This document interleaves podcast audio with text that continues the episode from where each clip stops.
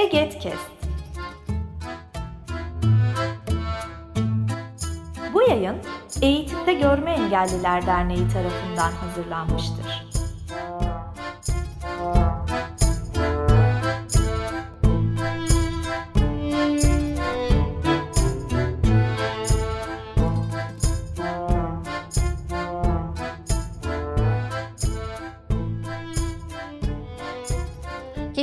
Serimizin yeni bölümünde Şeyma ile birlikte sizlere bir kitaptan bahsedeceğiz. Ee, öncelikle ben Sema Gündoğdu, Ankara Üniversitesi Psikoloji Bölümü 2. sınıf öğrencisiyim. Ee, EGET'te yaklaşık 6 aydır İletişim Etkinlik ve Farkındalık Komisyonu'nda görev alıyorum ve ilk podcast kaydım. O yüzden e, çok heyecanlıyım. Öncelikle hoş geldin Şeyma demek istiyorum.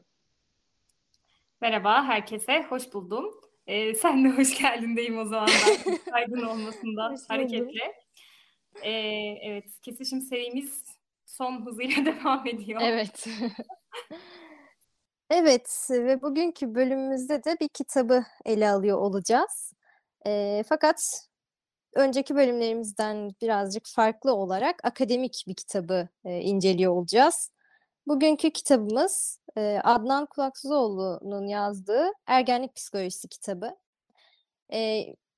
Bölüme geçmeden önce kısaca hocamızı tanıyacak olursak Adnan Kulaksoğlu Boğaziçi Üniversitesi PDR bölümünde yüksek lisansını tamamladıktan sonra İstanbul Üniversitesi'nde pedagoji doktorasını tamamlamış olup şu anda Biruni Üniversitesi'nde profesör olarak görev yapmakta.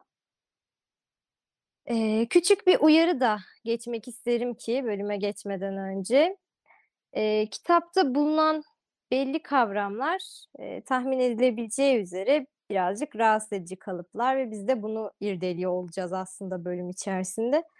E, ancak burada e, yazarla ilgili herhangi kişisel e, bir e, irdelememiz olmayacak.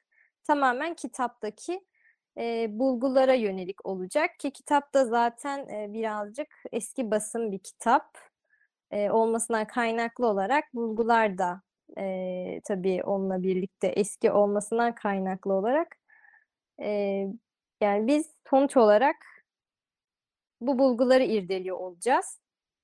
E, ben kitabı tanıtması için sözü Şeyma'ya bırakmak istiyorum. E, kitabın farklı farklı bölümleri var. Kitabın e, adı Ergenlik Psikolojisi ve ergenliğin de ya ergenlik bir gelişim döneminin adı ve dolayısıyla bir sürü şey barındırıyor içinde. Bir dünya farklılık. Engellilik bunun bir parçası. LGBT kimlikler bunun bir parçası. E, ya da başka başka bir sürü kimlikler bunun bir parçası olabilir. İşte herhangi bir azınlıkta olmak vesaire. E, bunu ele alırken de çok kıymetli araştırmalar var aslında. O zamanın e, verilerine göre çok anlamlı araştırmalar var. Bunlar e, benim zaman zaman yararlanabileceğim araştırmalar olabilir. Tabii ki e, eski araştırmalar olduğu için e, güncellik e, önemliyse yararlanmak zor olacaktır. Ama yani genellikle 90'lar vesaire en son. Ee, böyle bir kitabımız. Biz de Kesişim serisinin diğer bölümlerinde de olduğu gibi engellilik ve diğer kimlikler eserlerde, yayınlarda bu herhangi bir yayın olabilir diyorduk. Ee, nasıl ele alınıyor onu değerlendireceğiz. Bu sefer de bu şekilde akademik bir kitap olsun e, dedik. Ve kitaptan farklı alıntılar var. Bazıları doğrudan e, alıntılar, bazıları ise bizim kendi cümlelerimizle özetlerimiz. E, şimdi ben bir tanesini, birincisini söyleyeceğim. Daha e, birkaç tane kimlik e, üzerinden devam edeceğiz. E, engelli ergenler için bir niteleme geçiyor. Diyor ki bir bakıma gençlik kesimi içinde en çok sorunu olan bu özel eğitime muhtaç gruptaki gençlerdir diyor. E, fakat e, gençlerin kimliklerini tanımlarken ne bileyim e, cinsiyet olabilir, e, işte ırk olabilir, başka başka şeyler olabilir. Böyle bir nitelemeye ihtiyaç duymuyor. Sadece bunların ne olduğundan ve kısaca tanımlarından bahsediyor. Ama engellilikle ilgili ekstra böyle bir tanım yapma gereği duyulmuş. Pardon, böyle bir ek tanıma ek yapma gereği duyulmuş. En çok sorunu olan şeklinde. Bu bizim için anlamlı. Ne dersin Sema bu cümleyle ilgili? E şöyle belli noktalarda özel ihtiyaçlarımızın olduğu doğru. E, çünkü yani normal kitapları okuyamıyoruz mesela ve onları taratıp PDF şeklinde okutmamız gerekiyor. Bu belki özel bir şey olabilir ama e, buradaki kullanımıyla daha çok bir dışlama, bir toplumdan e, soyutlama e, şeklinde biraz kullanılmış. Hani e, daha çok e, şöyle diyeyim, diğer insanlara bir yük e, getiren bir özel ihtiyaçtan bahsedilmiş gibi anlaşıldığı Evet, için. muhtaç Evet. deniyor mesela. Birincisi bu kavramı artık reddediyoruz. Bir diğeri ise en çok sorunu olan bu gençlerdir diyor. Yani aslında engellilik bir hak meselesi ve çevresel bir mesele olarak değil de kesinlikle kişinin kendisinden kaynaklanan ve kişinin kendi kendine e, sahip olduğu sorunlarmış gibi geçiyor. Fakat biz bugün biliyoruz ki erişebilirlik sorunları ortadan kalktığı zaman engellilikle ilgili sorunlar, dolayısıyla engelli insanları da psikolojik olarak etkileyecek sorunlar çok bambaşka boyutlar kazanacak. E, o yüzden düşündürücü bizim için. E, buradan yeni bir tane kimliğe geçebiliriz.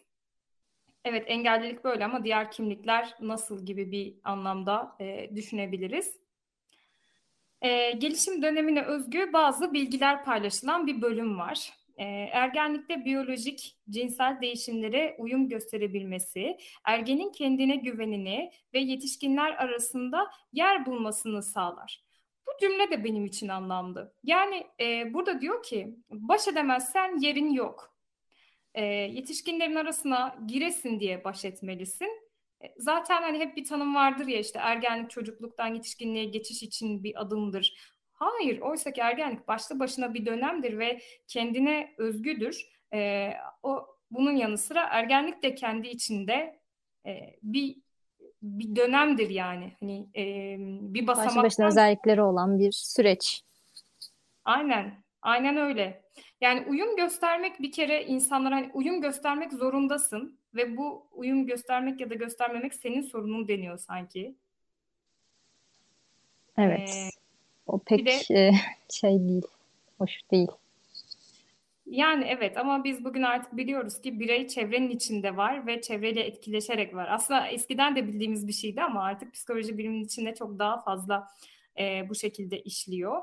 E, ve e, bu uyum göstermekse yetişkinlerin arasına girmekle eşleştiriliyor. Yani e, açıkça bu söyleniyor.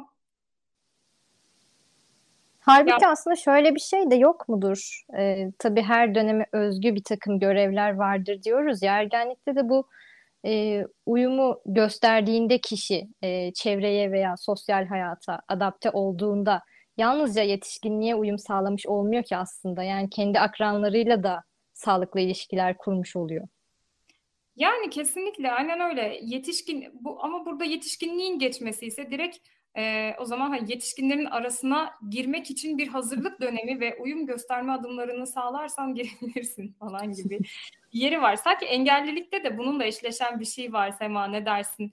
İşte e, mesela ne bileyim e, az az görme üzerinden gidecek olursam hı hı. E, mürekkep baskı kitapları e, okumak için o kadar çabalar ki insanlar böylece gören insanlar gibi olsun, görenlerin arasına katılsın. İşte evet. e, ya da hani uzaktan e, okumak bile onun için büyük bir meseledir. Yani yaklaşmak yerine uzaktan okumak için çok yani çabalar. bu engeli fark edilmesin aslında biraz da. Aynen öyle. Onu da biraz sağlamış uyum, oluyor. Uyum göstermek bazen e, yok etmeye de dayanabiliyor. O zaman e, yeni bir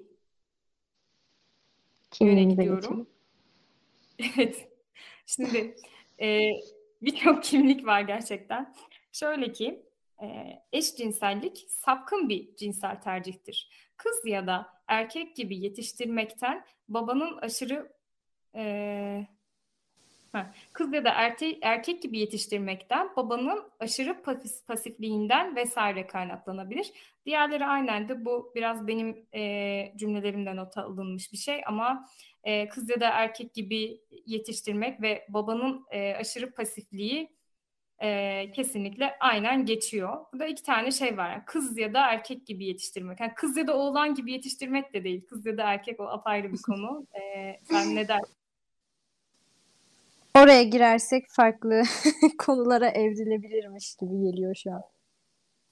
Yani evet kesinlikle e, ama şu kadar girebiliriz bence. Hani e, erkeklik e, hep aynen devam ediyor. İşte kızlıktan kadınlığa dair bir geçiş süreci var falan. Evet, kadınlar için farklı farklı sıfatlar olabiliyor ama erkekler için hep erkeklik kullanılıyor. Zaten sanırım bir sonraki alıntıda da görecektik ki erkeklik bir miktar aslında yüceltiliyordu. E, aynen, aynen öyle. Yani burada kız ve oğlan çocukları yerine kız ve e, erkek, yani aslında e, toplumsal cinsiyet rolleri açısından baktığımız zaman kadın ve erkek gibi yetiştirmek, e, kadın ve erkek rollerine yani toplumsal cinsiyet rolleri açısından baktığımızda buna uygun yetiştirmeye e, doğru giden e, bir çerçeve. E, ama hani kız o şekilde yani kavramlara da çok takılmadan şöyle devam edecek olursak çocuğu ne nasıl yetiştirirsen o olur diyor. Yani çocuğa sen e, bir kız çocuğuna araba verirsen o da işte e, büyüyünce gider LGBT e, LGBT'ye katılır falan öyle bir şey vardır ya. LGBT. Halbuki bunun ne kadar yanlış bir e, algı olduğunu şu anda biliyoruz. Aynen öyle. Ya algıdan öte aslında yanlış bir bilgi ve bir şekilde sürdürülmesi. Tabii bu e, hani bu 1970'lerden itibaren aslında bilime yansıyan bir şey ve belki de uzun zaman alıyor. O da önemli bir e, detay tabii. E, ve burada cinsel tercih diye geçiyor ama tercihten öte biz bunun yönelim olduğunu biliyoruz. Çünkü Hatta e, yönelim bile tartışmalı bir söylem şu anda. ha evet aynen öyle yani artık ya onun doğallığını ifade etmek için e, Evet. en doğru kavram her neyse onu bulmak için Ama bir tercih olmadığını biliyoruz şu an. aynen hmm, Çünkü tercih yani bir insan bir gün kalkıp ya ben şey işte bir erkek mesela kalkıp ya ben kadın olacağım ya bugünden itibaren demiyor sonuçta. O yüzden tercih olarak adlandırmak birazcık Evet. komik. Ya da bir kız çocuğu mesela. Ya ben bu bebeklerle oynamaktan sıkıldım artık. Araba oynayacağım daha çok. Ben oğlan oldum. Erkek olacağım falan demiyor yani. Ee, bir de kız ya da e, erkek gibi yetiştirmenin devamında diyor ki babanın aşırı pasifliği. Yani baba otoriter olacak, höt diye masaya yumruğu koyacak, herkes kendi cinsiyeti neyse onun oyuncağıyla oynayacak falan. Ya da ona göre evde Hmm. Baba rolleri konusunda e, senin ekleyeceğin bir şey var? Biraz biraz kötü bir yük bindiriyor sanki. Çünkü bunun yani babanın pasifliğiyle de herhangi bir ilgisi yok çünkü. Buradan gereksiz yere bir e, cinsiyet üstünlüğü aslında biraz yüklenmiş. Yani neden annenin pasifliği değil de babanın pasifliği? Yani neden baba otoriter olmak zorunda? Kesinlikle. Em, buradan korunmaya muhtaç kavramına geçmek istiyorum birazcık. Hı hı. Korunmaya muhtaç herkes. Bu şöyle açılıyor. Çocuk, genç, kadın ve yaşlılar, özürlüler. Kötü davranışın hedefi olabilir. Bu sadece bu cümle bence anlamlı. Ee, şimdi kötü davranışın hedefi olabilir ve aynı zamanda bunlar korunmaya muhtaçtır. Zaten kötü davranışa hedef e, oldukları için aslında korunmaya muhtaç e, oluyor. Yani korunmaya muhtaç oldukları için kötü davranışa maruz kalmıyor bu kimlikteki e, insanlar. Bu ifade aslında güce ve muktedire nasıl anlam yüklendiğinin çok açık göstergesi bence. Hatta bizim e, çocuk tanımlarımızda da işte korumaya muhtaç tanımlar, hatta yukarıda da geçiyor hani özel eğitime muhtaç çocuk falan. E, güce, muktedire dedik ki ya da e, o kültürde normal kabul edilene yüklenen e, bakışı epey yansıtıyor. Oysa kötü davranış zaten güçsüzleştirilene yönelen ayrımcılığın kendisi e, korumaya muhtaç görmekle güçsüzleştirmek de yan yana. Ve burada da aslında yine şunu görüyoruz ki e, sen de saydın kimlikleri. Kim dışarıda kaldı? Yine sadece yetişkin erkekler dışarıda kaldı. Yani Onların dışındakiler e, korumaya muhtaç veya güçsüz olarak nitelendiriliyor. Aynen öyle. Yani yetişkin hatta sağlam, yani özel eğitime muhtaç olmayan giller. E, yetişkin, sağlam, erkek. Biraz daha artıracak olursak hani öyle bir klişe vardır ya işte beyaz, Müslüman, Türkiye şartlarında işte bilmem e, şu yaşlar arasında gerçi yetişkinlikle onu ifade ediyoruz. E, yani bu kimlikler sadece korunmaya muhtaç değil. Zaten baktığınızda en eril, en e, üstten ya da en büyüklenmeci tavırları e, görmek için bizim model aldığımız ya da erişmeyi amaçladığımız e, tırnak içinde tabii e, kimlikler de bunlar. Yani erkek gibi davranmak, e, işte engelli e, olmamak, sağlam olmaktan güç almak. Yani güç almak için kullanılan kimlikler bunlar zaten. Bunlar e, tabii güç almak derken de aslında kendi güçsüzlüğünden kaynaklanan bir güç alış belki. Darmadağınık şeyler konuştuk. Evet, biraz fazla dağıttık ama bence bir o kadar da topladık diye düşünüyorum. Bu kadar dağınık şeyi bir e, bölüme sığdırdık. Sonuç olarak e, bu bölümde ele aldığımız tüm kimliklerin ortak özelliği e, başka bir grup tarafından veya grup demeyelim, başka bir kimlik tarafından üstenciliğe maruz kalmaları ve e, daha azınlık e, görülmeleri, e, kesişen noktaları olabilir. Kesinlikle öyle. Kesişen nokta bunlar. Bir de bazen şunu eleştiririz. İşte e, bu proflar bilmem neler falan filan. yani bizim aslında toplumca statü atfettiğimiz e, kesimler pek çok konuda daha eşitlikçi bakarken engellilik konusunda işte çuvallıyorlar deriz. E, bazen hakikaten de böyle olur. Yani e, ne bileyim LGBT konusunda işte Kürt ve veya işte Roman lıkla ilgili bir konu geçtiğinde eşitlikçidir. Gerçekten eşitlikçi bakıyordur ve bunun içten olduğunu düşünürüz. Engellilik söz konusu oldu mu ah canlarım, kardeşlerim gibi bir bakış açısı ve e, birden hani buna şaşırırız. Burada e, bu, bu kitapta bu da yok aslında. Her türlü farklılığa Hepsine e, var. üstencilik e, var belki üstün hissetmek için ihtiyaç duyduklarımızı sorgulamak e, önemli bir adım olabilir her noktada. Çünkü hiçbir zaman insan hiçbir kesime karşı son e, sonsuz kabullenicilikte değildir. E, önemli, önemli olan aslında e, yüzleşebilmek ve dönüşebilmek diye düşünüyorum. E, bu şekilde. Bizi dinlediğiniz için teşekkür ederiz. Evet, yeni bölümlerde görüşmek üzere. Hoşçakalın.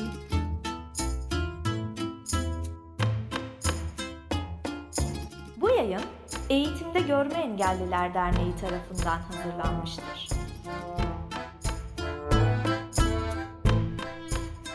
Web sitesi eget.org Mail bilgi.eget.org Facebook Eğitimde Görme Engelliler.